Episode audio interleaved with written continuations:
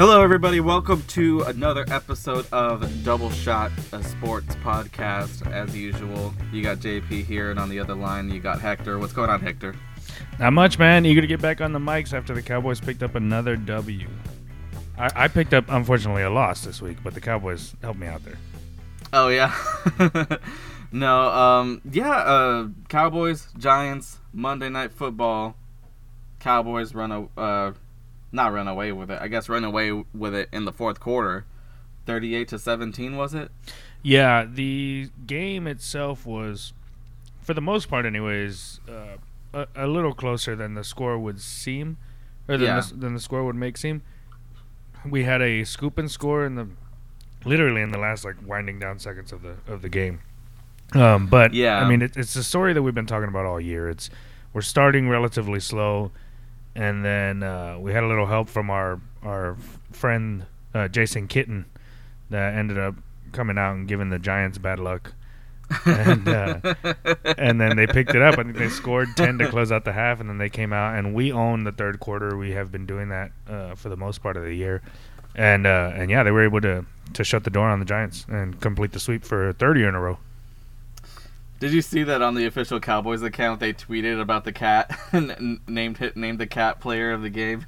Dude, I believe it. That cat got so famous overnight; it was ridiculous.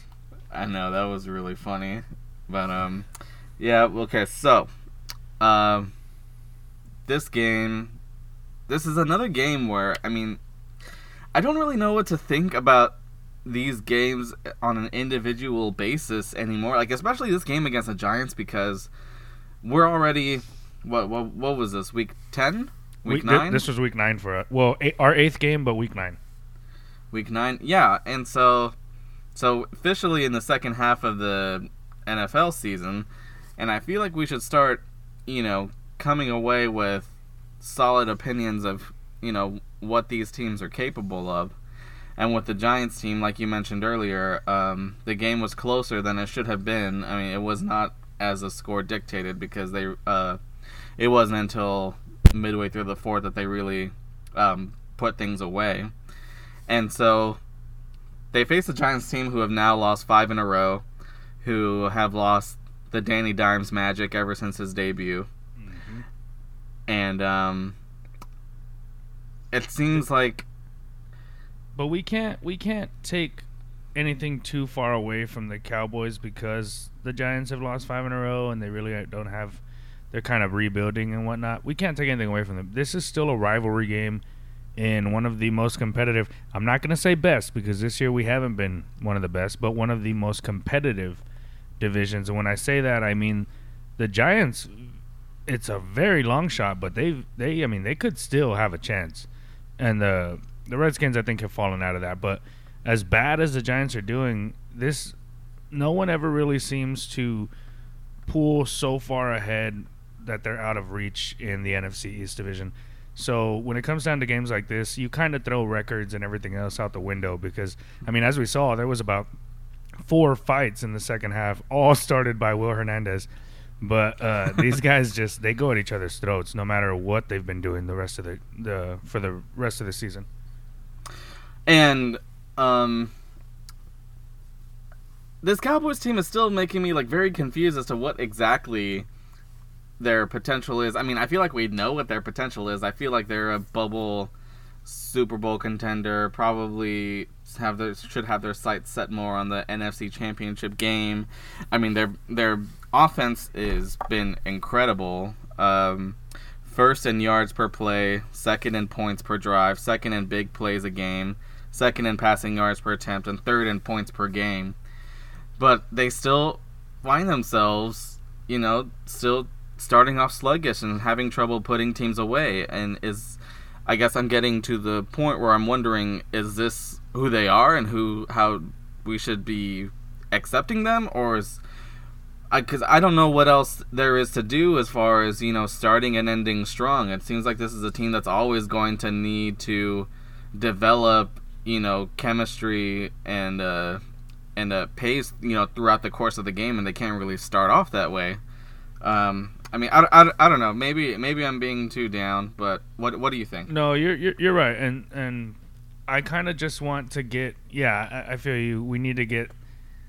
I, I wish that it wasn't a worry about the first half because we see with teams like Green Bay, and we got um, New England coming up in a few weeks. Hell, with with this week with uh, Minnesota, if we start off slow against teams like that with high-powered offenses, with um, with their franchise quarterbacks intact, like they're veteran quarterbacks that know the game and are experienced. Um, we start off slow, they're gonna pull way too far ahead for us to for us to come back, as is what happened with uh, with Aaron Rodgers. So I kind of do wish that that was out of the question, that we didn't even have to worry about all that. But for now, it's semi working. We did go on that three game losing streak. Really, the only one that we should have been worried about was that Jets loss. Um, the other ones were, were to 2 mm-hmm. good teams. Um, but but it, I mean, it has been working as long as we keep performing. To if we could just get the whole game to play out the way that the second half has been playing out for us, it would be amazing. And this team would be, you know, the sky would be the limit for them. The the another thing that they did, and I won't say that it was because we were ahead, because like like we keep saying, it, it was closer than it seems we what we did, what we were able to do this time, and it's shown time and time again to be successful, is we were able to run the ball. When we give Ezekiel Elliott the ball on the ground 23 times and he racks up 139 yards, it doesn't matter that he didn't score a running touchdown. Him him being able to control the pace of the game really really helped us helped us out a lot. And he was running people over. He wasn't he wasn't trying to get around. I don't think I saw him hurdle. There was a couple opportunities where he could hurdle, but he it, you can just see the hunger in his face like he just he wants the ball he wants to go and he wants to hit somebody yeah i would say that definitely um the offense isn't really much of a concern to me anymore i mean we know what ezekiel elliott is capable of Dak Prescott has shown like so many strides in his improvement this year. It's gotten to the point where I went from being a doubter of his to now being a big fan of his, and I feel like he's kind of coming into his own, and you know, and it doesn't hurt that we, you know, has, he has a strong receiver supporting cast. So I think as far as the offense goes, they are pretty much they are where they are, and I don't think that's really going to change all that much from here to playoff time. I guess where we would really need to pick things up on is on defense. Um, I mean, they did have a takeaway and touchdown, which put things away in the last game. But before before that, the defense leading up to that, what did you think of it for the rest of the game? Um, I'm going to talk about it as a whole because the the thing that stands out to me about this defense this week. Well, first of all, we needed Demarcus Lawrence to come in hot and, and to come off and guns a blazing, and that's exactly what he did. DeMar- when Demarcus Lawrence gets to the quarterback, he's a scary, scary guy. Once he gets in that lineman's head, it's almost game over every time because he will taunt a quarterback and he'll do it before. Like if he beats, like I think last year we swept the Giants, and then this year before the season even started, he was already tweeting at Eli pictures of when he sacked him. Like Demarcus Lawrence is is the textbook defender, and when he gets off uh, hot, he it really takes us uh, to the next level. But I want to talk about it in in in total with the whole game because what what stands out is that Saquon Barkley he led the team in carries, and he is arguably top three running backs in the league. He leads the team in carries with 14. He had 28 yards on the ground. Daniel Jones had more rushing yards than Saquon Barkley. When you can hold a superstar like that to 28 rushing yards, two per carry, that I think is a success for us. Yeah, we didn't get a takeaway until the end, but my main concern, and I think a lot of our fans' main concerns, uh, going into this, or really any team going into a game with the Giants, is Saquon Barkley. And when you're able to, to shut him down, then, then it's a big step for your team. And um, I think with the defense, um, I it's weird because it doesn't really come together very well. I mean, at some points it does. You know, the defense isn't terrible, but and I like their and I like you know most of the defense individually, but then when all together, it doesn't really it doesn't really execute. And so I think uh, I mean as far as uh, I mean you have uh, Byron Jones who for his career only has two takeaways, but on the other side of it you have Jourdan Lewis who this was his ninth career start and already has six takeaways. That guy, I don't know. That guy seems like a gem in the Cowboys defense. I mean, Chidobe was Chidobe was. Um, I mean, I'm a fan of Chidobe. I'm a fan of Anthony Brown. Michael Bennett was actually doing pretty well in his debut, but he already had a sack and like four tackles, I think it was. Yep. And um, it feels like they're starting to, um, you know, put things together. You know, if only Tyrone Crawford was still around, but that's not going to happen. Yeah, but um, Michael Bennett is is showing so far in the small example that we have uh, to be a good replacement. You know, and we knew Mhm. we knew the caliber player that he was going into this. We had five sacks. Um, it was Jaylon Smith, Michael Bennett, uh, Maliek Collins, Armstrong, Robert Quinn got in there, Demarcus Lawrence. I mean, everybody was pressuring, and I actually am a fan of Cheeto, but man, there was a couple of passes early in the game that I was so so enraged because it either looked like a lackluster performance or he just got he got mossed. He got over the top or he got burned or, and he just he's eh, there's times where Cheeto looks like okay, this guy can be a star, and then there's just times where it looks like why in the world do we have him on the starting line? And it, and it pisses me off because our DBs, everyone knows that our DBs are our weak spot. Jourdan Lewis is hopefully looking to be the ball hawk that we've been needing. Um, but as of right now, since we missed out on uh, Jamal Adams, we don't really have. I love Jeff Heath, but we don't really have a good safety. Our DBs need to be the ones to get it together, and it it does seem like you're right. It does seem like in spurts they are, but then you get the little you get the the highlights where Golden Tate, a 47 year old Golden Tate, makes a highlight reel one handed catch on the one yard line.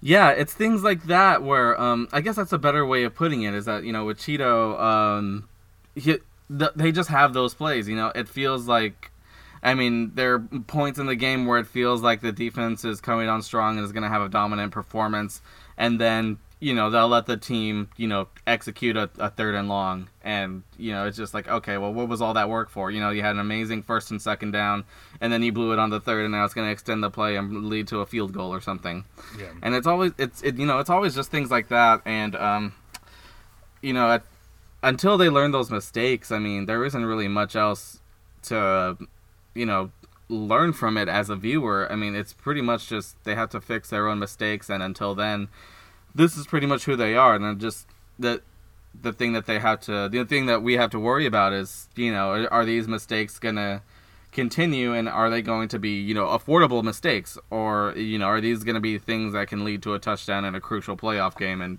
you know we can something that we can easily point to as a reason why you know we didn't advance Yeah, and I think that's when we'll. I think that's when I'll feel comfortable saying, okay, they got it together. Once we start, once we get a pick six or two, it doesn't have to be in the same game, but we start we start putting the fear into quarterbacks to where I have to throw it perfectly because at any time one of these guys is going to come out of nowhere, pick it off, and take it for six. I don't think. I like. I don't believe that that'll happen, and I don't think quarterbacks that come into Dallas believe that that's going to happen. So once we can string together a couple of real meaningful takeaways, like on meaningful drives, not that last second scoop and score, um, then I think we'll we'll be able to say, all right, they're on the right track, or they are on the right track. But then we'll be able to say that they're they're getting it together. They finally have it together, and uh, I do think that there is hope. Obviously, Kris Richard, I, I we were fearful that he was going to leave in the offseason. He assembled and taught the Legion of Boom up in Seattle, and he's done wonders with these kids. Um, I think it just it might be just growing pains. Like time's gonna tell, and and uh, Kris Richards with a little more time will turn this into uh, Legion of Boom V two down in Dallas. okay so looking at where they are in the standings now five and three five and three okay i thought they had a bigger lead over the eagles but i guess not No, yeah, we needed the stupid Bills to win, and they lost. Okay, so yeah, half game up on the Eagles now. Um, even though it's just a half game, I still feel pretty confident about that. I'm just really down on the rest of the division, so I feel like this is the Cowboys to lose. And so um, I think, but I mean, of course, it comes now that we have the Vikings up next, and you know, a win there and a a, a loss there and an Eagles win, and all of a sudden we're in second. Yeah, and the Eagles have their bye week, so they get to sit back and, and watch it. It's, it's Oh, literally in our hands this week. Yeah. However, so when what- they what- come back, they do play the Patriots, so that's good for us. Yeah. And wh- what do you think about their prospects against Minnesota? Well, Adam Thielen is out. Well, it's not for sure yet, but it's Oh, yeah, but, it's uh, most it's likely, likely. that he's going to be out. Yeah, so that Mhm. helps a ton. I can't express how much that helps that we won't have to defend both him and Stefon Diggs. But Stefon Diggs is no is he's not a bum. Like it's still going to be hard to take care of him. Our linebackers, I'm confident. Our linebackers were able to hold Saquon to 24 yards or 28 yards, whatever it was. Um, I'm confident that they'll be able to do the same thing to to uh, Dalvin Cook. Now, it's going to be a little different because we're not so afraid of of Daniel Jones going down the field as we are Kirk Cousins. Uh, but I think if if you can start the ball, shit, if we could get a turnover on that first drive, if we get a pick on the early in the game, that's gonna. I would be confident saying that a pick in the first quarter and and we should be we should have the momentum and the stance to be able to win that game. But if we don't, doesn't necessarily mean that we're going to lose. But if we can't put a lid on Dalvin Cook, then we might as well just put that in the in the loss column, and that's going to be tough. But I'm confident. I'm confident if we just did what we did to to uh, Saquon, I'm confident that we can get a W over Mike Zimmer this weekend. And that's at home, right? Yeah, it's at home. Yeah, that's at home. Um, I'm just terrified of them. It sucks, man, because if they were just a one-dimensional team, we'd be able to stop that one dimension. But Mhm. this is one of those teams that can go over the top and can run it down your throat. And uh, we really, really need Leighton Vander Esch to come back. Sean Lee was another one of the unsung heroes this week. I think he had 12 uh, tackles. There was a couple of runs really that, he, that he stuffed right at the line of scrimmage, and, and he was playing like like Sean Lee of old. Um, so if he can keep it up, and if we can get Leighton Vander Esch back, then we're in really, really good position to win this game. Another thing too to worry about is that this could be a Dan Bailey revenge game. Got to be oh careful. Oh man, I forgot about that. Wow. Got to be careful with that. I wonder if this is his first time back. I'm not. I'm not entirely. Sure. I think sure. it is. Yeah, probably I right. I don't think we played them last year. I I don't think so. Uh uh No, but um. Okay. All right. Do You have anything else to add on? Add on uh, what's going on with Dallas right now? Um, just to your point earlier that that it's Dallas's to lose. I all eyes got to be on on this division right now because our our next few games. I'm gonna just call out the next few games. We're up by half a game. You said over the Eagles. We do on the Yeah. tiebreaker for now, but uh, we'll see them again. So we have Vikings, Lions, Patriots, Bills, Bears, Rams, and then the Eagles have uh, Patriots, Seahawks, Dolphins, Giants, Redskins. So it may look like we have the upper hand and it is ours to lose, but it is not in it by any Mm. means uh, a given yet. Like it's going to be a So, real yeah, scary last few weeks for the NFC East. When you put it that way, that's a little bit more concerning. Yeah, it's going to be tough. The Eagles have a considerably easier schedule going into the end of the year. So we'll see, man. Keep your eyes on the on the uh, NFC East with those last few games. Okay. All right. So, next thing, Patriots finally lose against the Baltimore Ravens. And it wasn't even close, 37 to 20, leaving only one undefeated team left in San Francisco now. And um, with the Patriots game against the Ravens, I mean, the thing that stuck out to me was that this was the first game of the year where they actually faced real competition because like they Yeah. had a they had a really easy schedule to start with, probably the easiest schedule in the league, and um, now um, you know if I mean and Baltimore, you know no uh, you know no uh, dismissal of Baltimore, you know they're a really good team, and you know as we know they can get hot really really fast, and um, but you know I just didn't expect this, you know 37 to 20 against Baltimore. Yeah, what, but what um, was your takeaway watching it? It was, I mean, and they got us both because we thought that, you know, we acknowledge that the Patriots really haven't played anybody, but we still thought they'd be able to come off and stop, and stop uh, Lamar Jackson. But I mean, he came out. I texted Steven because Steven has him on his fantasy team, and I texted Steven after the first couple drives, and I was like, "Dude, is Lamar really about to do this to the Patriots defense. Like he doesn't care who they are or what they are. He's gonna just do the same thing he's done the whole time.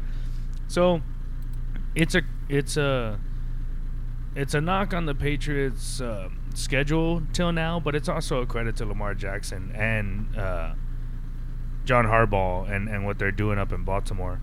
This Lamar Jackson, I think we've made the comparison a couple times on this show now already, but Lamar Jackson, barring any kind of catastrophic setback, I think is going to be exactly what we all needed and wanted when Michael Vick came into the league. If he yeah, would have exa- just absolutely. if he would have just stayed out of trouble and and stayed in the league, we're finally gonna get to see what we've been yearning for ever since Vick got kicked out of the league. Like we've been needing this, and Lamar Jackson is is dazzling. He's in the race for the MVP right now. I still think uh, Russell Wilson is in the lead, but quarterback and Russell Wilson's another one that led that that whole new trend with quarterbacks. But Lamar Jackson, Deshaun Watson, Patrick Mahomes, all these kids are doing really well. So yes, the Patriots haven't played anybody, um, but Lamar really took it to them. No matter who they are, it's still a professional football game, and it's going to be tough. And Lamar made it seem as easy as it can get. It was so bizarre to me, even coming from me, from someone who didn't really, you know, who was not a huge football follower at the time, but even I knew that Lamar Jackson should have been drafted earlier than he did. Like it was blowing my mind that he kept falling and falling in the first round and ended up being the last pick of the first round. Mm-hmm. And like as soon as that pick was made, I was like, this is gonna be something that the rest of these teams passing on him are easily going to regret. Like I, I, I didn't understand it at the time. Like you know, he wasn't. You know, I understand how he wasn't like consent, like unanimously the the top quarterback in the draft, but that's bizarre to me that we're that we that he fell all the way to the bottom of the round.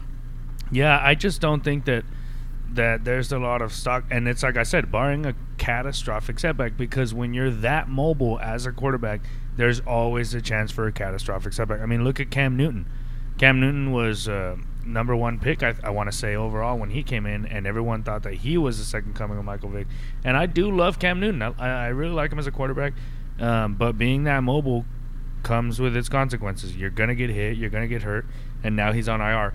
So I think that was the big fear with Lamar Jackson is that all the teams that were drafting early, with the exception of the Chiefs, were instantly drafting for somebody that they could start right away, and uh, the Ravens didn't think that that's what they needed, or or the early teams didn't think that they could start Lamar Jackson right away. And honestly, if Joe Flacco hadn't got hurt, the Ravens I don't think would have been starting Lamar Jackson even right now, and which is it's lucky for him, and it sucks for Joe, but but uh, but it's lucky for Lamar. So I get it. I understand why they waited on him. It doesn't mean that they were right, but but uh, I understand the, the thought process there. But yeah, man, he he that kid is phenomenal. I love watching him play. Oh yeah, he's like one of the most entertaining players. Like probably number two behind uh, Patrick Mahomes for me. because I fucking love just watching him play. Like it's like I don't know how to put it. Like he's he's going to be the next face of the league. Like along with Patrick Mahomes, he's going to be a part of the next QB. Um, I guess like rivalry across the entire league. He's going to be one of the faces of that for the next decade. Yeah, and he he had 17 completions, but he also had 16 rushing. He had one more rushing attempt than their lead back, albeit he had Yeah. half the yardage, but he still 61 rushing touch or 61 rushing yards, two rushing touchdowns. He ra- he only threw the ball for 163 yards, and uh, and they were still able to to beat the Patriots handedly. Now, this is not the last time that they see each other because they could very well. Those two losses on the Ravens schedule, I think, are going to keep them out of complete home field advantage, out of the number one seed. Um, so if Pat Mahomes isn't isn't able to get the Chiefs back to the number two, the Baltimore Ravens could end up seeing the Patriots at home later on this season. So they shouldn't they shouldn't take this and, and automatically think that they're better than them because we all know Tom Brady in the postseason is a completely different beast. Uh, but it is very Mhm. exciting to see how they do from here on out. hmm And it wasn't all Lamar Jackson. I mean, like you said, he had half of the rushing half of the running backs rushing yards, Mark Ingram also had 115 yards, and their defense was also uh, pretty on top of things as well, including an interception return for a touchdown. Yeah, And, yeah, yeah, um, absolutely. And they had did they st- ah, you know what? I can't I I can't believe I didn't check, but I didn't notice if they they did. They did start Marcus Peters. So they just did a trade for him and they were able to bring him in. He had 7 tackles and one assisted tackle. So he instantly he led the the team in tackles actually in his first game there. So they this was an already good defense who just got a lot better by adding a Pro Bowl cornerback. Do you think that? Um, do you think it's still going to be Patriots Kansas City, or has this game changed your mind? Uh, uh, yeah, I think it's still going to be Patriots Kansas City. I think once, look, I love Lamar Jackson, and you know what? If anybody, if any team in there gets shifted out, it's going to be the Patriots. I would, I would bet more money on it being Chiefs and Baltimore than Baltimore and New England. Uh, I Hmm. think, I think when Pat Mahomes comes back, he's he's going to come back hungry and with a vengeance, and listen, the kid's been hurt for two or three weeks, but we can't forget about him. That I mean, he was already on another MVP campaign trail, and uh, and he's gonna come back just just anxious to get the ball in the end zone. Mm-hmm. Yeah. Yeah. No. Me too. I think so too. okay. All right. So, um, with a couple of quarterback changes that were made this uh, today, and uh, I think they were both made today actually. Um, who do you like moving forward? Nick Foles returning for the Jaguars, or Kyle Allen staying quarterback for the Panthers? Um, in terms of what they're gonna do, in terms of what they could do for the rest of the season, I prefer Nick Foles with the Jaguars, simply because that that uh, conference is or that division, I'm sorry, is there for the taking. Uh, Kyle Mhm. Allen, on the other hand, is in a division with Drew Brees, who is absolutely going to win it. And I don't think that a wild card is going to come out of anywhere but the NFC West, which is it might even be both. Both wild cards come out of there with the Rams and the uh, Seahawks. So Yeah. I, I don't think that Kyle and I like Kyle Allen. I think he's he's doing pretty well. But I, I think Nick Foles is going to be able to take his team further, and uh, and this is from somebody who still to this day thinks that Nick Foles is a phony. But uh, but I was gonna ask you. I was gonna ask you that next. Were you happy? Were you, if you were Jacksonville, would you have done this, or would you have stuck with Minshew? No, I'd go back to Nick Foles. I, I love I love Gardner Minshew. I really like the person that he is and the way that he's able to handle everything that's going around him in like such a hectic environment. Um, and still go out there and, and compose himself and win some games or always be in contention to win games. I like what he's done, but you're paying Nick Foles fifty million dollars. Like you're you're gonna get your money's worth. And hell, in the in the tiny small sample size that, that Nick Foles gave you, he threw a bomb of a touchdown and then got hurt. Like he just left so much to be wanted. And he's a Super Bowl MVP. You you gotta go with Nick Foles. You just have to. And so now, with Minshew, do you just do you just keep him and wait until Foles is no longer productive, or do you try to assess his trade value, or what do they do from here regarding Minshew? I'd keep him. I'd keep him because he wasn't a. Um, who I mean, shit. I can say Kyle Allen. He wasn't a Kyle Allen. He wasn't a Teddy Bridgewater. He didn't win every single game, so I don't think his trade value is gonna be that high to a team that actually. I mean, when we think about teams that need quarterbacks, it's probably the Bengals, the Dolphins, the uh, not not the. Really, everybody else has. Oh, the Bucks, maybe the Titans, but they're all to potentially get that quarterback in the draft because they will have a terrible season for the rest of the year. They're to and that's why they're not too worried about it because they're planning on drafting somebody. None of those teams are going to want to trade for Gardner, so you're not really going to get somebody some big bang for your buck cuz really all the def- all the Jacksonville Jaguars need is on defense. Um, Mhm. so you keep him in in in hopes that you don't need to play him, but at least you know that if if Nick Foles goes down, you have a safety blanket and a guy that already knows how to run your offense and run it efficiently, and that everybody in the locker room loves. You got to keep him. I don't think they're going to look to trade him. If Minshew was in, knowing what we know now about Minshew, if he was in next year's draft, where do you think he would be taken? Ooh, I still don't think he would be taken above the guys that are going to go first. Um, we're talking. Do you think he still has first round value, or or beyond that? No, I don't think so. I think even if, even with this sample size, I think he'd go second round tops. I don't think he goes Okay. as a first round quarterback. Okay. Do you think that Cam Newton has played his last game for Carolina? I do. Uh, sadly, I really, really do. Um, they could have waited. They don't have a glaring necessity on their on their on their roster. The only reason for them to put him on IR would be if you wanted to sign somebody else to the team and you needed a roster spot, which they don't absolutely need, or if you wanted to preserve whatever value he still has to be able to trade him later. Uh, because I think he's owed 19 million. I, I don't quote me, but I think he's owed 19 million, and none of that is guaranteed. So they could trade him, release him. I think they're going to trade him because he is still a former MVP and a Super Bowl quarterback, not Super Bowl winning, but a Super Bowl quarterback. Um, and they're uh, him, on the contrary, he's actually the exact opposite of Gardner Minshew. There are teams out there like the Titans, not the Dolphins because they want to build in the draft, but like the Titans, the Bengals, the Broncos. Those guys would love to trade for a quarterback like that who is established and who they don't have to worry about rebuilding. So I I Yeah. do think he's played his last game uh, in the silver and blue. Yeah, next year he is owed 18.6 million, but only 2 million is guaranteed. Oh, there you go. Okay, so you mentioned um, you mentioned Tennessee. Do you think that's the likely destination for him? I do. I, I think so.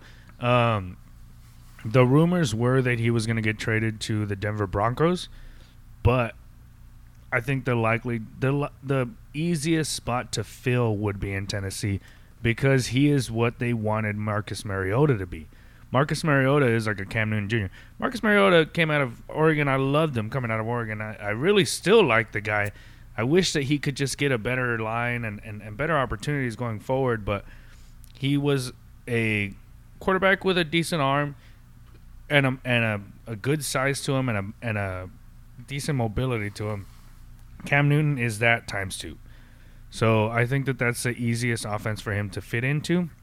He has Mhm. a big, strong running back behind him in Tennessee, and a couple of receivers who are just waiting for their breakouts, and a dependable tight end, which we know that he's used to in, in Carolina with Greg Olsen. Uh, in Tennessee, they have Delanie Walker as long as he can stay healthy, and uh, we'll see what Jonah, Jonah Smith can do for the rest of the year. But I think that that is the most logical transfer for him. I'm not sure that that's exactly what's going to happen, but I think that's the, that's the smartest move. So calling it now, head to head going into next year's training camp, Cam Newton versus Ryan Tannehill. versus Ryan Tannehill. Who would have thought that that would ever happen? And poor poor And- Mariota. It's going to be interesting to see where he lands too. Do does Cam Newton does Carolina really have to move on from him because Kyle Allen, you know, he he hasn't been terrible, but if you if you can if you can tell yourself that you're going into next year with a healthy Cam Newton, why not keep him and you know bench Kyle Allen or see what you could get for him instead?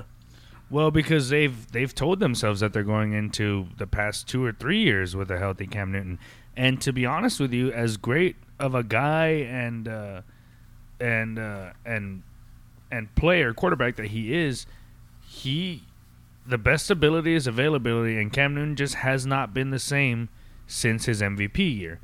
And I think that for the Carolina Panthers, if there's ever going to be a time to reload at the quarterback position, it's right now when you have a kid who isn't so much a rookie. He's been there and he's had some experience, um, but and he's not. He's also not a veteran, but he knows the game and he has confidence now. Like he knows that he can lead this team, and it's a player who the team is already behind and they've already meshed with, and they've gone and they know that he can lead them to victories. So right now it's just if if not now, when really for Carolina? What are you going to wait for another injury? Unfortunately for for Mhm. Cam Newton, or or it's just logical for them to if they're going to ever move on, it's got to be right now. Yeah. Okay. Okay. All right then. I'll let you expand on this Josh Gordon bullet that you added Oh to our my agenda. goodness! Okay. You told me a little bit about it during the week, so Yeah. I'll let you do the honors of explaining what's going on here. So, and this is going to be all for naught because it didn't work for them. But the idea of it was so genius, it's mind blowing. Okay, I'll try to word it as as unconfusingly, I guess if that's even a word, as possible. um, so, a player in the NFL who has less than four years of accrued time in the NFL will automatically go to waivers no matter what. Now, for those of you that don't know, there's a difference between being a free agent and being subject to waivers. When you're a free agent, you can go to the highest bidder. You can go to whatever team wants you, and you have your pick of the litter. When you're subject to waivers, every team has to wait their turn until the team in front of them decides to pass on you. And those teams go in order from worst to best at the given time that you're put to waivers, right? So rookies and, and, and novices with less than four years of accrued time will always go to waivers no matter what time of the year it is. If they're cut, they're going to waivers. Now veterans, vested veterans with more with four or more years of accrued time in the NFL will always be free agents unless they get cut anywhere from the trade deadline to the end of the regular season. They could get cut anywhere from January or February to September or October, but as and they'll be free agents. But if they are cut in that small window, they too will be subject to waivers. now the New England Patriots knew this, and they knew that they had a, a player who is a phenomenal wide receiver, but they also wanted to fill another spot. So Josh Gordon gets hurt, and he immediately and they put him on on injured reserve. Injured reserve means that he is he is he can't play for that team for eight weeks. Josh Gordon knew that he wasn't that hurt, so he wanted them to release him. He said, I, I, I can play. I know I can play in less than eight weeks. Like, I want to play. Just cut me so I can go somewhere else. But this was a week before the trade deadline. If they were to cut him, he could go wherever he wanted. So they waited until hours after the trade deadline was over. And sorry, before that, they also signed his replacement. They put him on injured reserve so that he wouldn't take up a roster spot, but they could still hold him for a second. Then they sign his replacement, Mohamed Sanu, get Mhm. him on the team, and then they wait for the trade deadline. Once the trade deadline comes, then a few hours later, or maybe a half a day later, whatever, they inform Josh Gordon that they're releasing him. When the team cuts you, you're not on their injured reserve anymore. So you're not on an injured reserve anymore. If you pass a physical, you can play. But they subjected him to waivers. And the top 10 teams, it was amazing that he ended up where he did. Because the top 10 teams, I'm not going to list them in perfect order, but some of the top 10 teams were Dolphins, Bengals, Jets, Steelers, like all of these teams. I mean, it, it looks it looks a lot like if you just did reversed order of the standings. right? Exactly, yeah, pretty, it is, Like yeah, pretty it- close to it. all these terrible, terrible teams had first dibs on Josh Gordon. The Patriots knew that that's what it was going to happen. So they waited until after the trade deadline so that he wouldn't go to a contender and they would never have to see him on the field against them. That is such an evil master, like Mojo Jojo evil plan. Like, I, I can't believe that he thought of that. Like, well, I guess I can believe it. I just can't believe that it took me so long to realize what was going on. But and and like I said, this is all for naught because for some fucking reason or the or another, all those teams did pass on him, and he ended up in Seattle and possibly the worst place that the Patriots could could hope for him to end up in Seattle at, with the M, the leading MVP candidate right now, and as we've been saying, one of our predicted teams to make the Super Bowl from the N- NFC. So there's got to be something else there because, I mean, yeah, those bad teams passed on him, but also teams like the Cowboys, the Eagles, Mhm. the the Saints, I think ended up passing on them. I'm not sure if they were ranked above them or not. I think Yeah. Seattle was just like second to last on the waiver Yeah, wire. I want to like- say they were ranked 28 or something like that. Like, like he almost like fell that, back to the Patriots.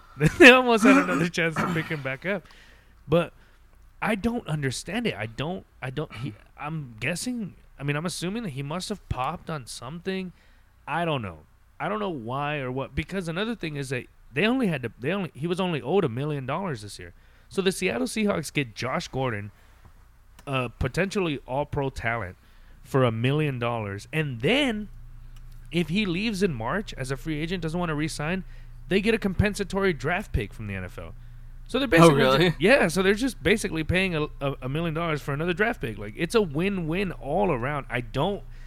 I need to do so much more. I'm, I'm like racking my brain about it since it happened. I don't get it. I don't get why everybody passed on him. But now he's like I said with Russell Wilson, Tyler Lockett, DK Metcalf, Chris Carson. Like he, this Seattle Seahawks team is a dangerous, dangerous team, and I'll talk about them again in a later segment. But it's probably the worst nightmare for Bill Belichick, and this is exactly what he was trying to avoid. Yeah, because even if he can be just like a serviceable fourth receiver for them, like that's already way more bang for their buck. Because you know, just to get a guy off of the waiver wire, Yep. a guy who you know has had his troubled past, but you know when he can play, he can fucking play. And you know, you pair him up with who is probably the leading MVP favorite in Russell Wilson, and um, you know, and he already has you know the other you know receivers who you know defenses already had to worry enough about defending them, and now you add Josh Gordon, and if Josh Gordon can come back and even be you know half of who he's been in the past, you know, then that's that is real trouble for the rest of the league, and could be trouble that could bite the Patriots if they were to meet up in the Super Bowl again. Yeah, and that's that's looking like it's uh, like it's exactly what's going to happen.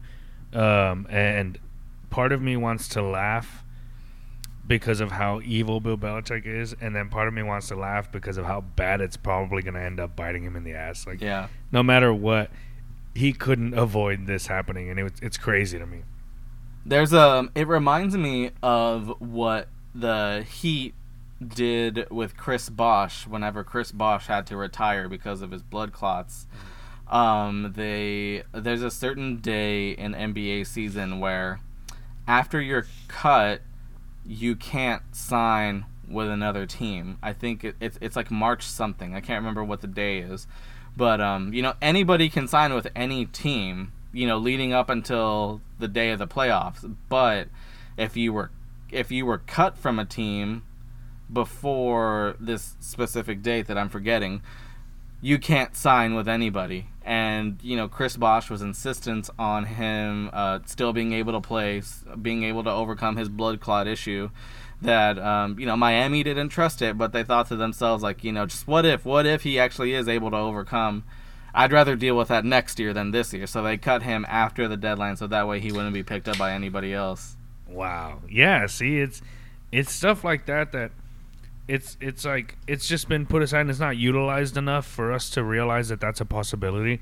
And then when it does happen, it's it's just it's evil genius. There's no other way to describe it. These people are they, it's people that have been there for a long time, been there, done that, and, and know exactly what they're doing. And it's awesome to see those kinds of moves being called, being pulled. And it's even better when it works out for the player, um, Mhm. because I do like Josh Gordon, and I do hope he.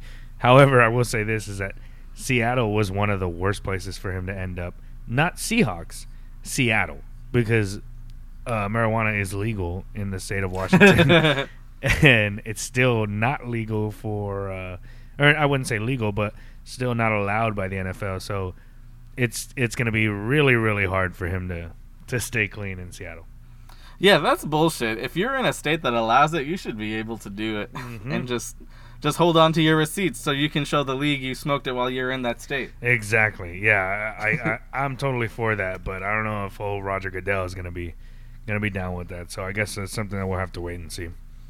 Yeah, Roger Goodell never knows what the fuck he's doing, so I don't think that's gonna happen. yeah, that guy soon. sucks. I hate him. Okay, all right, fantasy. You said that you lost. Uh, don't really know what that feels like because I'm finally back in the win column this, Wow. this week. What what's your record now? uh, I am five and four. I am. okay. I am six out of twelve. I'm the reverse of that. I'm four and five, but I'm still seventh out of twelve. And the uh, it's funny because in our league, the last like six places, and this is not an exaggeration, the last like six or seven places are only separated by like a game or a game and a half. Like it's Oh really? it, and then our last place team. I don't know if I've mentioned this before, but whoever gets last place everybody else in the league gets to pick a bumper sticker to put on their car for the rest of the year. so, so it, everyone, I think it's become more of a I don't want to get last place than it is I want to win. like we're we're just all trying to stay away from the bottom of the barrel there. That's hilarious. Now in my league, there is a five-way tie for five and four, Wow. and then and then it pretty much you know dips away. After that, you know, there's a clear number one, and uh, no, it's actually two people tied for number one who are ahead of the pack, and then one person who's one and eight. And so, um, so yeah, no, so pretty much, uh, and I think in our league, the top eight make it into the playoffs. So uh, there's still a lot more uh, cloud that needs to be cleared up before we get an understanding of what the playoff picture is. I would be surprised if I make it into the playoffs because, you know, I wasn't. To be honest, I wasn't paying full attention during the draft. but uh, but uh, no. Let's see. This week, this week I started um, Cam Newton's future competition, Ryan Tannehill, and he actually got me a good amount of points. wow, that was ballsy.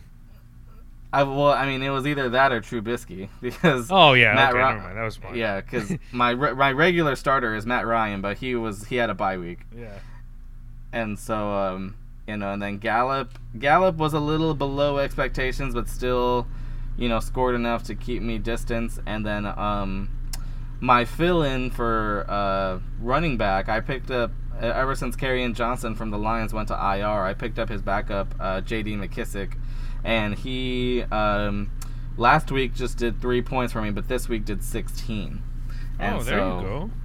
Yeah, so that that was definitely a saving grace for me. But um, I wish I could say that for this week, but I don't know how well things are gonna go for me this week. Yeah, I, on the other hand, had a terrible week. Uh, my two receivers, Robbie Anderson and Tyrell Williams, combined for a whopping 12 points. Uh, however, I did pick up Jaylen Samuels once I heard that Conner, Conner, uh, or James Conner was hurt with the with the Steelers, and Jaylen Samuels got me 20 points. It would have been 22, but he fumbled at the end of the game. Um, I made a trade though. I traded away Austin Ekeler. Uh, I traded. oh, did you? Yeah, I traded away Austin Ekeler and Courtland Sutton, and I got back T.Y. Hilton and Joe Mixon. Now, you may think that I'm a sucker for going for Joe Mixon, but and I have the text receipts to prove this. If anybody wants to challenges me, wants to I challenge me. actually like that kinda. Okay, well, the only reason I went for Mixon was because I already had a trade in place with someone else for Odell Beckham. Uh-huh. I told them if I could get you Joe Mixon, would you give me Odell Beckham? Because Odell Beckham has such a savory, savory playoff uh, schedule for us, and which is also the same reason why I wanted T.Y. Hilton. Now T.Y. Hilton got hurt three to four weeks is what they were saying, but really that's all I need him for, anyways. I don't need him right now. I need him in, in the three to four weeks from now. Yeah. Um, so, uh, so I talked to this other guy. He said he wanted Joe Mixon. He'd give me OBJ. So I, I did the deal. I never, I try to never do a trade without another trade in place. Um, Austin Ekeler, and, and it's not a complete robbery because Austin Ekeler still scored 15 or 16 points this week, but Melvin Gordon scored 29. They got rid of that OC who blatantly said that he wanted to stray from the passing game and go more to running. And I knew Yeah. it. I was like, yes, Melvin Gordon's about to get this rock. And then, uh, and then Courtland Sutton, obviously Joe Flacco is now on IR, so Courtland Sutton is working with some no name, and I'll give you ten dollars if you can give me the name of the Broncos quarterback, and you can't do it.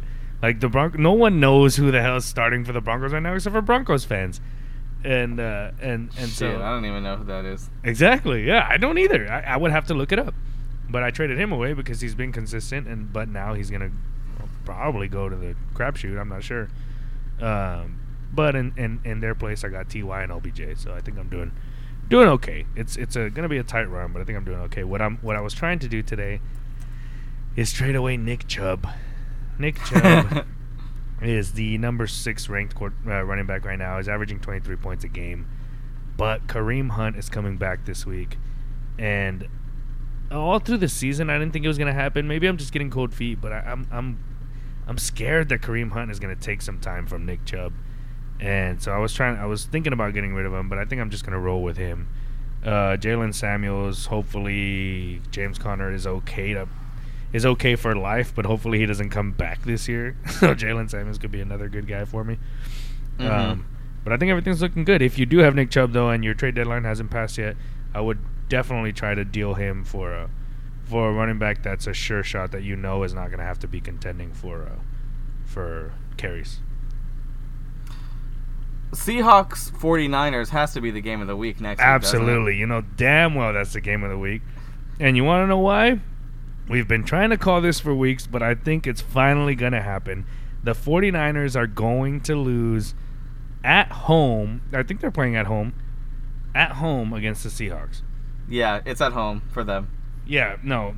Russell Wilson's going to come in there, show them what's what. They're going to ride high on they're the only undefeated team left. And no no uh no knocks on Nick Bosa and that and that uh 49ers defense, but Russell Wilson is a different creature and now he has an animal on his receiving corps. He's been looking for a star receiver since he lost Doug Baldwin and go uh I can't remember who it was before that. But he's had receivers that he could that he could count on that were big bodied receivers. Tyler Lockett he can count on, but he's a smaller kind of guy. Uh, DK Metcalf is just coming into his own. So Russell Wilson has now Josh Gordon on his team. Um, Chris Carson has been rolling. Russell Wilson seems like he found another tight end in uh, I think his name's Jacob Hollister. I'm not sure what his first name is, but I know his last name's Hollister. Um, these guys are just going to come in head full of steam, and they're they're, they're going to go over this this 49ers defense.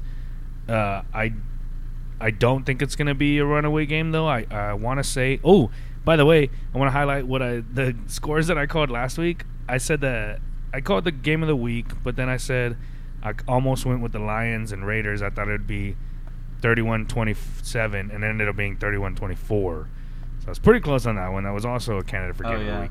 But I do think that this game Seahawks, I want to say, will win uh, 28 24, maybe. Something along those lines. Um, but I, but I do yeah, think I'm on this.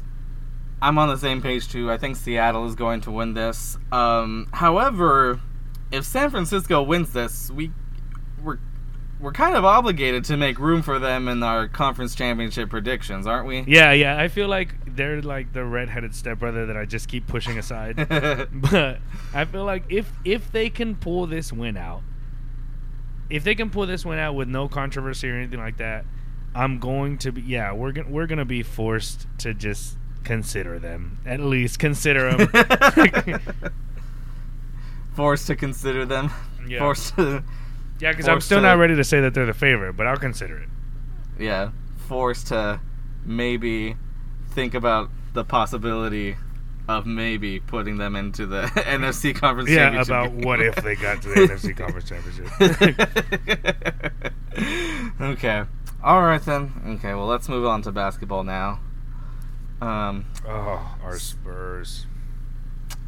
Yeah, did not do too hot. Um, you and I were half right.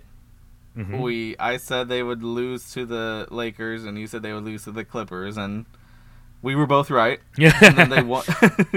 and then they and then they won against Golden State, a Golden State who we'll talk about in a little bit. That's severely crippled right now.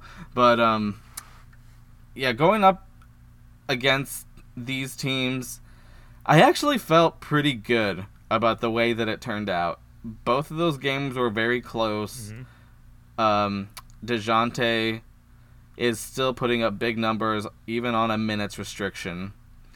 And I think that uh, one, whenever Dejounte is able to play freely, that'll really change things. Two, once Derrick White can, you know, stop f- trying to focus so much on being a cog in the system and actually, you know, take take shots and you know, you know, be a little bit more selfish with it. And three, once DeRozan and Aldridge get out of whatever slump they're in, you know, they actually, you know, things will be looking obviously a whole lot better for them. But I think it, I think it really means a lot to show that even with those um, things going on with them, they were still able to make it very competitive between the Clippers and Lakers. Yeah, I think uh, they lost by like six to the Clippers and seven to the Lakers, or the other way around. But Yeah, and and Uh-huh. and that is with 18 turnovers against the Clippers. We you can't. I don't care who you are.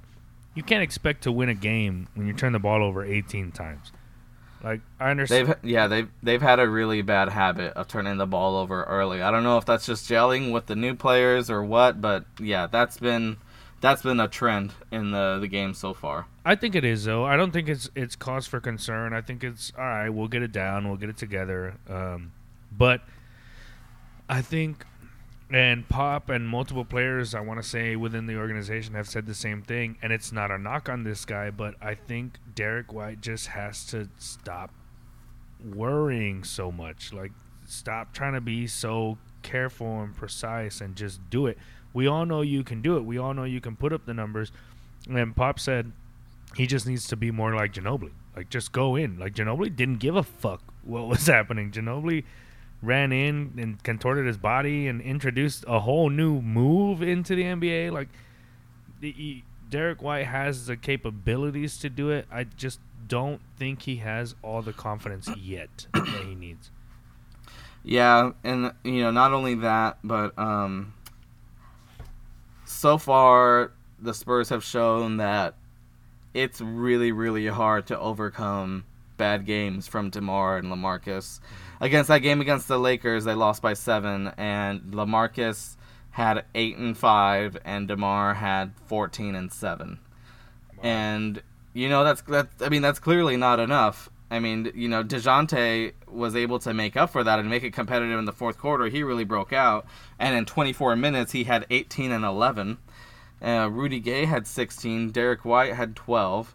Uh, Bryn Forbes had 12 too. But with you know, these are the guys that you know we're counting on is Demar and Lamarcus, and um, I mean, it's only it's only what like six games into the season, mm-hmm. so you know, it's not too much to fret about, but I mean, I think that I think we're at a really pivotal point with the Spurs where it doesn't really it may not feel like it, but I think it is. I think we're getting to the point where we're starting to see that decisions have to be made this year or maybe next summer about what exactly they want to do with DeMar and LaMarcus and whether these guys are really the ones that they want to um, continue on for the next few years in the Spurs. Do they really want these guys to be leading the pack in San Antonio?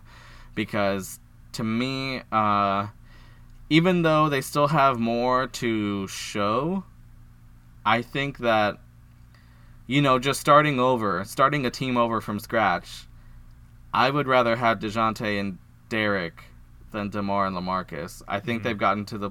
I think I've gotten to the point where.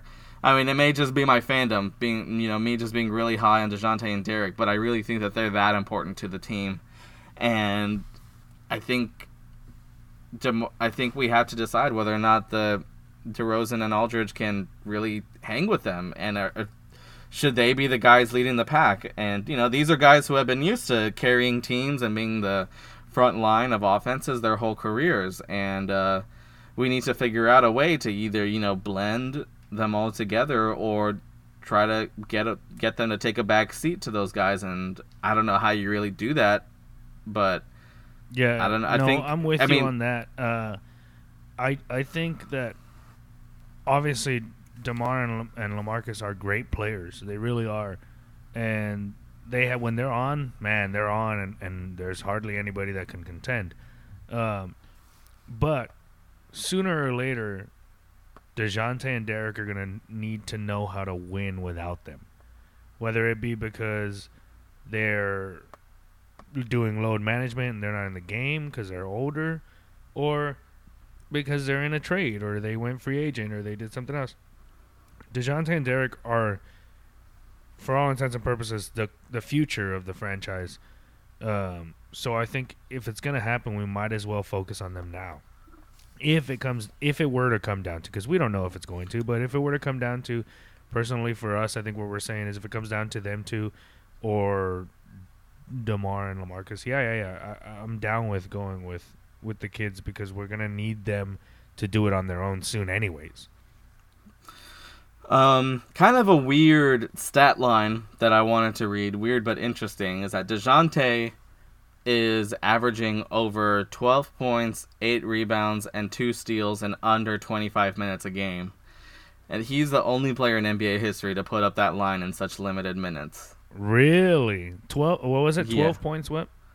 12, 12 points, eight rebounds, and two steals in under 25 minutes. And under. Okay, so here's my question: Do you think that his minute restrictions is going anywhere this season? Like, do you think that that's going to go away? And if so, when? Yeah, I think it is, and and probably sometime soon because uh, I remember um, Pop had mentioned before that he did want to um, start him off on the minutes restriction, but then start thinking about uh, letting him go for a little bit longer around like I think he said around game ten or twelve or something like that, and um, just um, slowly easing him in. I don't know how I don't know at what point they're gonna let him uh, play the back to backs whenever they come up. Um, they had one um, last week with uh, Clippers and Golden State. He sat out the Golden State game, and um, I think uh, I think we're gonna start seeing that pretty soon because I think um, you know it's kind of a I think he said by increments, just like by like by like game 10 or 12 he'll add like another five minutes and then you know later on in the season he'll add another five and you know see where he's at then but uh, i think definitely by the end of the year we're gonna see full on Dejounte. I also don't want to. Um, I'm all for all the praise and Dejounte, Derrick, and, and these guys, but I also don't want to disrespect my boy Patty Mills by not mentioning Oh, that yeah. he dropped 31 points on Golden State the other night. I don't think he's done. Has he done that ever for us? Has he ever scored that much off the bench? i don't think so let me look it up because I don't believe think so either. I think this was like his his highest scoring off the bench, but and I I also kind of feel like we may have overlooked him and and maybe Rudy Gay or, or maybe a couple of other players when we're thinking about six sixth man of the year. Now I get it. Okay, it was one game with 31 points, but the difference that he makes when he's on the court, like he's an enigma, dude. He like he he comes in and he hypes everybody up. He does what he has to do, and he's got the experience to be able to distribute the ball when he has to and take it when he needs to, and uh, and he's he's just he's an X factor for our team whenever we need somebody like that. The last time there have been two other instances when he scored more. Back in the championship year 2014, he scored 32, and two years before that, in 2012, in his first year with the Spurs, he put up 34. But granted, I think those were in way more time. Yeah, the 34 was put up in 42 minutes. The 32 was put up in 35 minutes, and this 35 was uh, this 31 that he just put up against Golden State was in 22 minutes. Wow, damn. I mean, he was just straight. He was just straight chucking it Yeah. in that Golden State game, and for good reason. I mean, he's knocking him down. I mean, shooters shoot. You can't tell him no whenever he's got it on. exactly. And um, I think um, unrelated to their performance on the floor. Have you noticed a, a, a, a hidden message in these Tony Parker tributes that they've been posting on social media? Dude, I, I haven't noticed a message, but I've noticed that they just keep posting them. They're incorporating more and more Fiesta colors in that, and it's Oh, really yeah. it's really it's it it's building up this rumor that on the night that they retire his jersey, which is next Monday, um, they're gonna debut Fiesta jerseys. I don't know if that's true or not, but Dude, I literally, I literally, and this is gonna sound super cheesy, but I literally got like a quick set of chills when you said that. I have been waiting for the Spurs to do that, as I'm sure we all have. We've been waiting for the Spurs to to just do a throwback Fiesta color. The if it's a jersey, even if it's just a night where you paint the court back to the Fiesta colors. Oh my god, that would be so amazing! And those those jerseys would sell out so fast if they were jerseys. I hope so. and um, you know, no no disrespect to the troops, but those camo jerseys have got to go.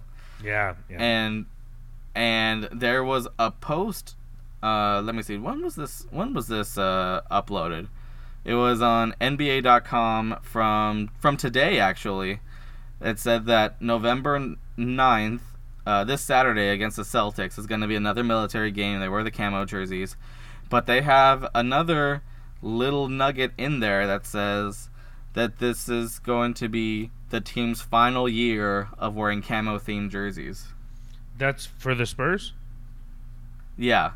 Yeah, this is going to be the Oh, last year that they're wearing camo So, jerseys. so we're saying that they're gonna completely switch out the alternate with the uh, Fiesta colors. Is that what we're going to? I feel like this is what's to come. I mean, it, I mean, it would make sense if they were. I don't know if this was like a contract obligation or something to wear these camo jerseys, but it would make sense on the year that they're phasing them out is to build up the, you know, the Fiesta jersey merchandise. Wow. And um, I'm gonna give a shout out to my friend in San Antonio, Adam Luna, who said that, uh, who posted on Twitter saying that at the local Spurs shop at- at La Cantera, that they're gonna have a lot more Fiesta themed stuff on the way. And they didn't say no when he asked about basketball jerseys. Oh yes, dude. Yes, They- I they- did see that they were coming out with a clothing line, like a, an apparel Yeah, line for the Fiesta colors. But oh my god, just so much money would be spent on those Fiesta jerseys so fast. Yeah, they would make a killing. It makes zero sense why they haven't done this already. Just like these will be the fastest selling Spurs jerseys in history. Like, it doesn't make any sense at all. Yeah, and, and and like you said, no disrespect to the troops or anything, and I understand that San Antonio is a is a heavily heavy heavy heavy military city. Um, Mhm. So I do. I, it's not that I don't like the jerseys. I just the kid in me and the nostalgia and the like love of of the game and the love of the team just begs for the, for some kind of throwback Yeah. jersey, like some kind of throwback period. Like I said, even if it's a if it's a Fiesta night or something in April or whatever, Yeah. and, you, and you turn the court back to those colors, like God, it would be so awesome. So I, I And, hope uh, I hope everybody that you're talking about that has cited this is completely right. I, I really do. And and why I specified basketball jerseys was because the the La Cantera employees told him that there was going to be baseball style jerseys, to which he asked about basketball, and that was they didn't deny it outright. So I'm gonna assume that they're on the way. And did you notice too that um about the 2K leak? Did you see that? No, I didn't.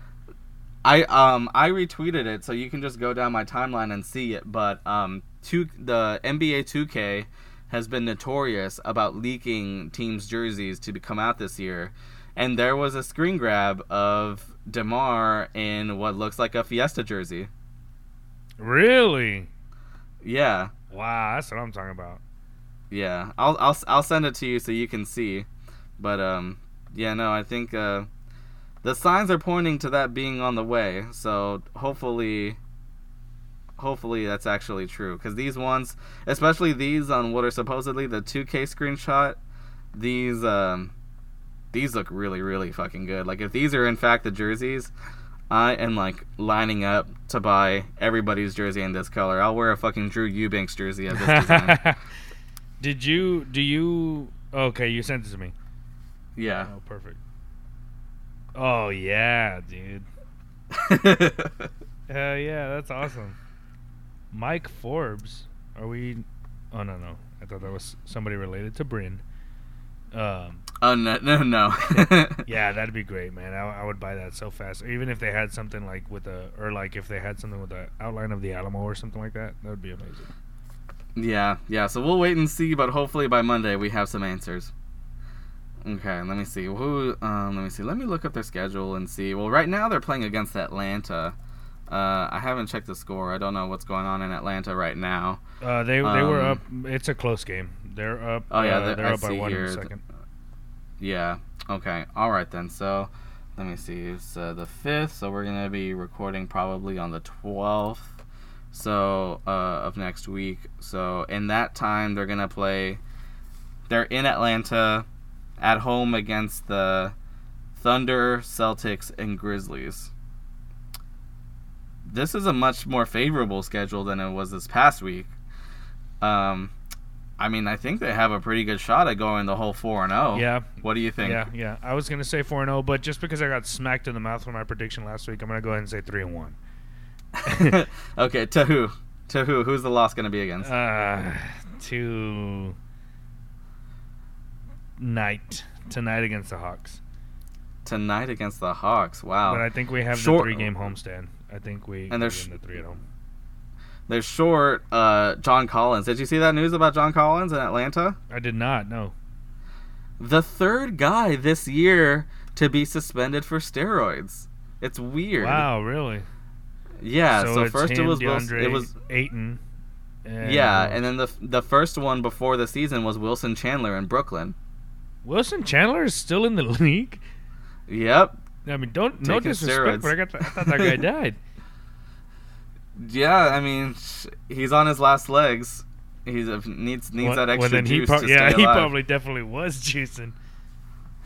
Yeah, which is weird. I don't know how exactly to explain that, but that I mean, I don't even think we. I don't think anybody was suspended for that last year. Now we got three guys. That's weird. Yeah, either they're cracking down hard now, or something's up with the way that they're testing.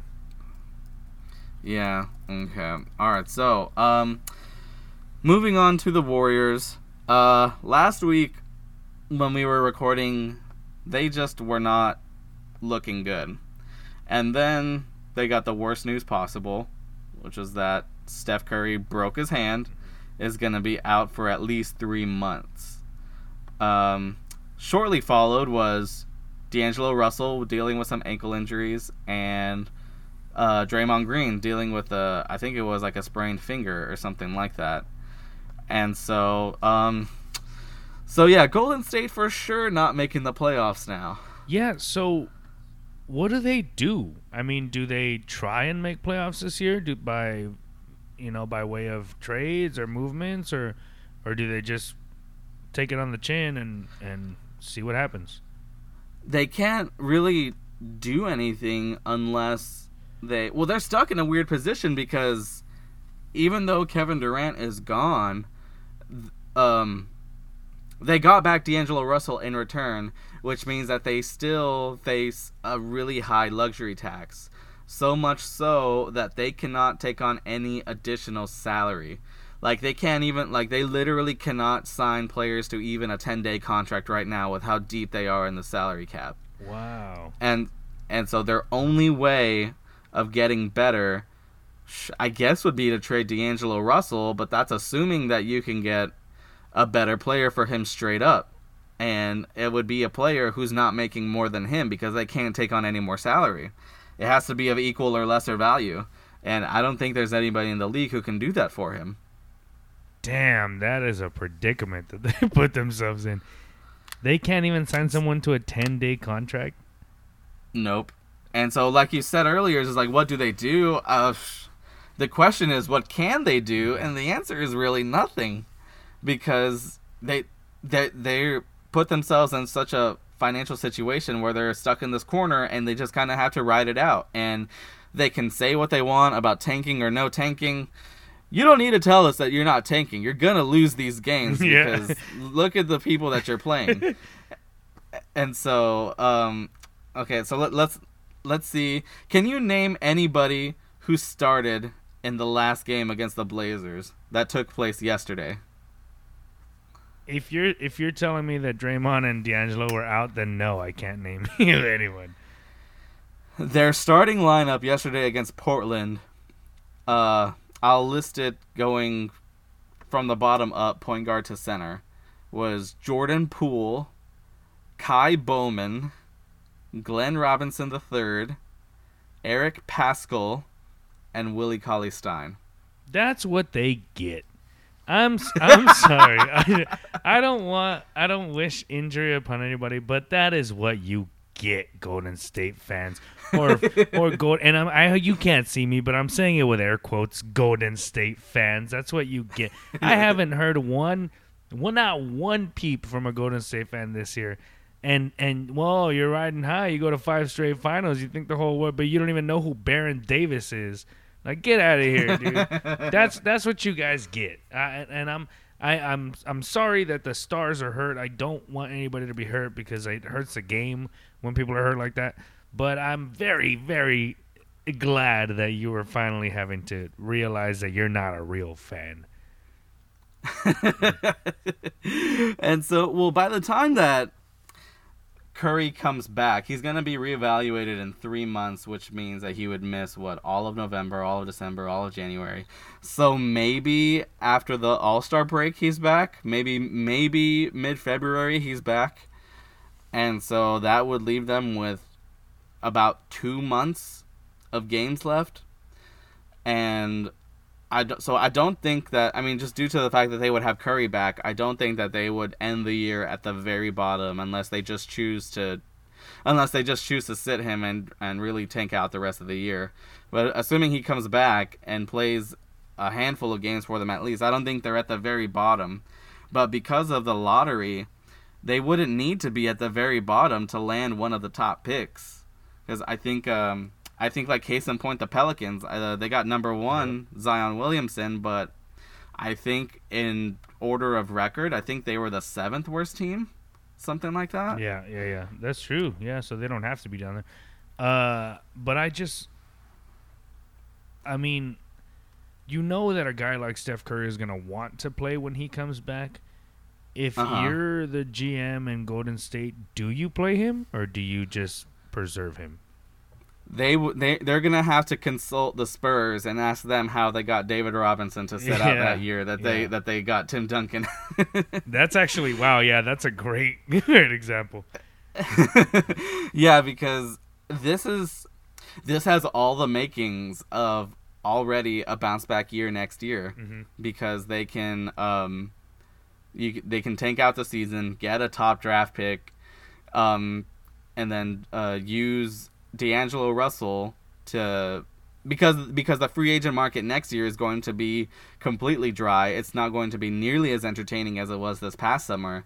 So really, it's not free agency that people are going to be looking forward to. It's going to be who's on the trading block, and D'Angelo Russell can be on the trading block get some top value for him, or if you even want to attach this lottery pick with D'Angelo Russell, and they could probably get a superstar in return for him, to, and then they come back next year with a healthy Steph, healthy Clay, Draymond, and then D'Angelo and the pick, or another superstar, and then they could be right back at it. Wow, what what a lucky turn of events! And then and then we're gonna hear Warriors fans all in, all over the place again. So go ahead. Oh, Good yeah, luck with sure. your with your little your vacation that you have this year. And and yeah, man, that'd be that is that's something scary. A team with Steph, Clay, Draymond, and potential high draft pick or a potential superstar. Yeah, that's that's something. I'm, I'm not worried about it, but I'm kind of upset. like let's let's say shit i mean this is absolutely like doomsday scenario but what if they are able to what if Giannis turns down the supermax No. for Milwaukee and they're able to package D'Angelo and that draft pick for Giannis? No, no, dude, that would. Oh my god, that would be a nightmare. That would be the worst. I would eat every word that I've ever said against the Warriors. God, dude, I would. I'd hate that. I would honestly. I'm a grown. I'm a grown ass man. but Steve Kerr and the Warriors would be doing everything in their power to make me cry if they did that. If they got Giannis. Oh my! I don't know what I would do. JP, I really don't know what I would do. yeah, we have this one year of parity, and then it goes right back to the Warriors' full domination if that were to happen. Oh my good. The only good thing that would come out of that is that they would stop Kawhi from ever getting another trophy. But even still, oh my god, no! I just don't want to think about it. I don't want to think about it. I'd rather just move on. I don't. I don't. I hope that doesn't happen.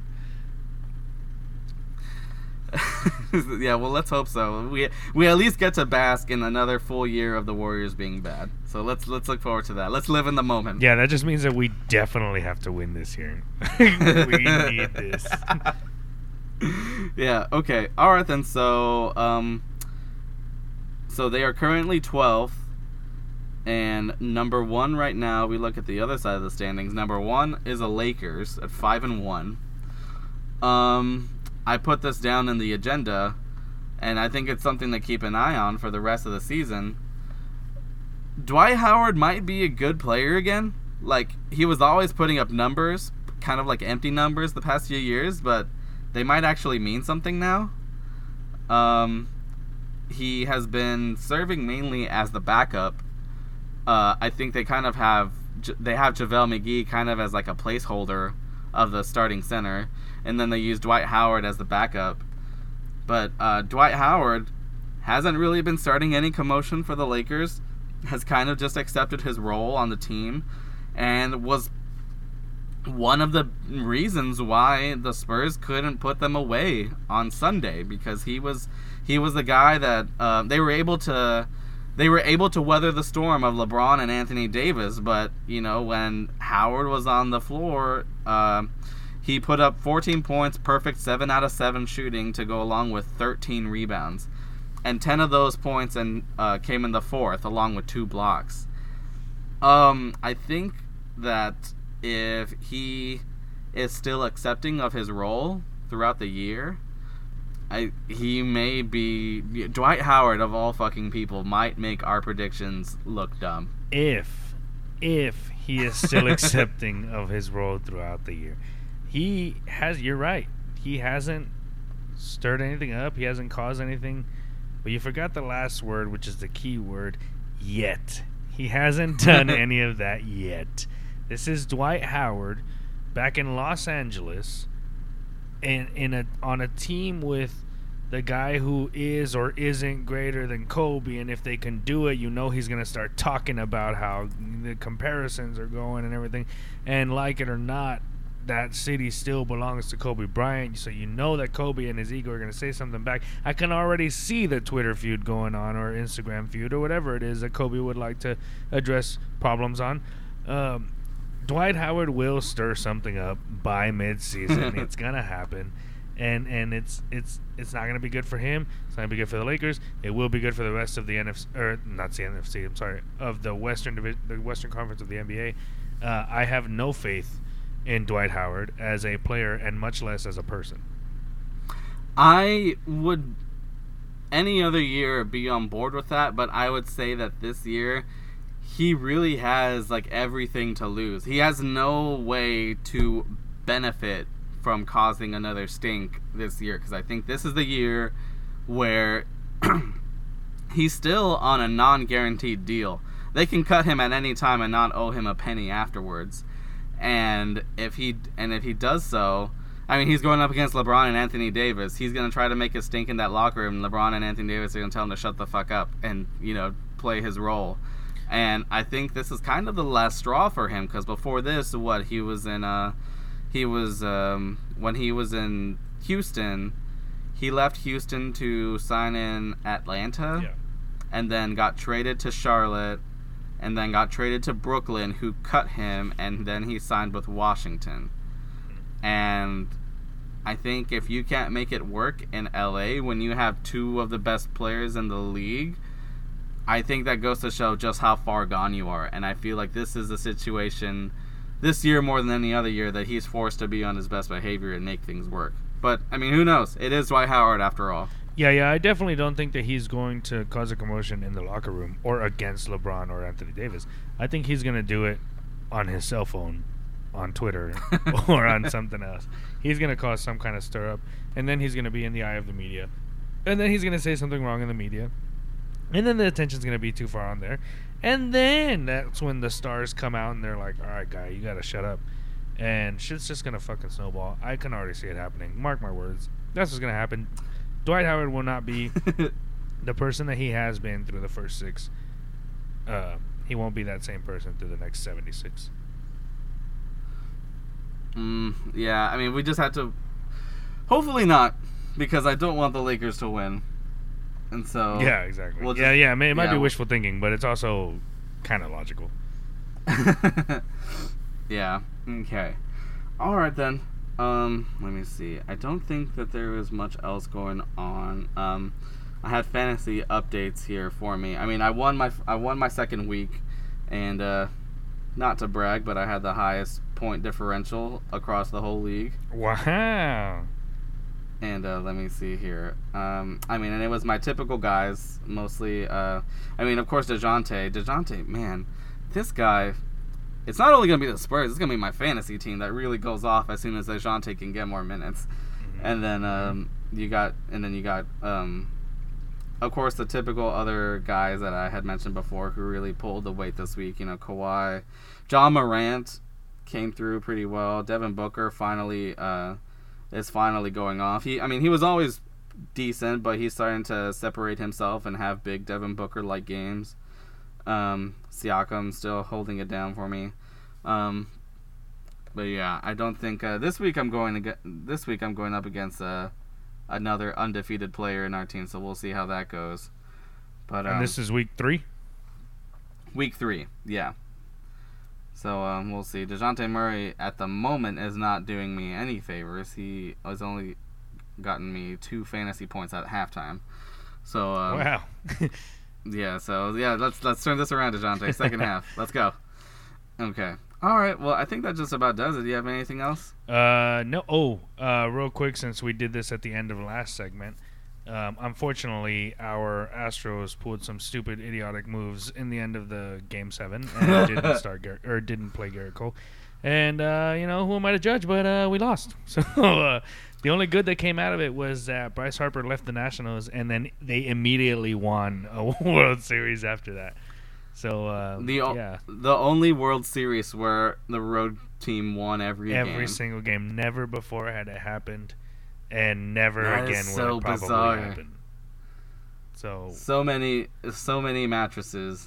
oh did- yeah, you- mattress Mac, dude, that guy's a genius. Yeah, genius, you heard though. about that? Yeah. He's a genius. Yeah, he just hedged that bet. So for those of you, real quick before we go, for those of you that don't know, Mattress Mac had said, and Mattress Mac is a mattress dealer. Obviously, if you don't, if you can't tell by the name, he he uh, owns a furniture store in Houston or in the greater Houston area, and uh, he said some months ago that if the Houston Astros won the World Series, that any and all furniture correct me if I'm wrong, JP, but it was something like any of any and all furniture that was purchased with a total of three thousand dollars or more Yeah. would be refunded to you Yeah. if the Astros won.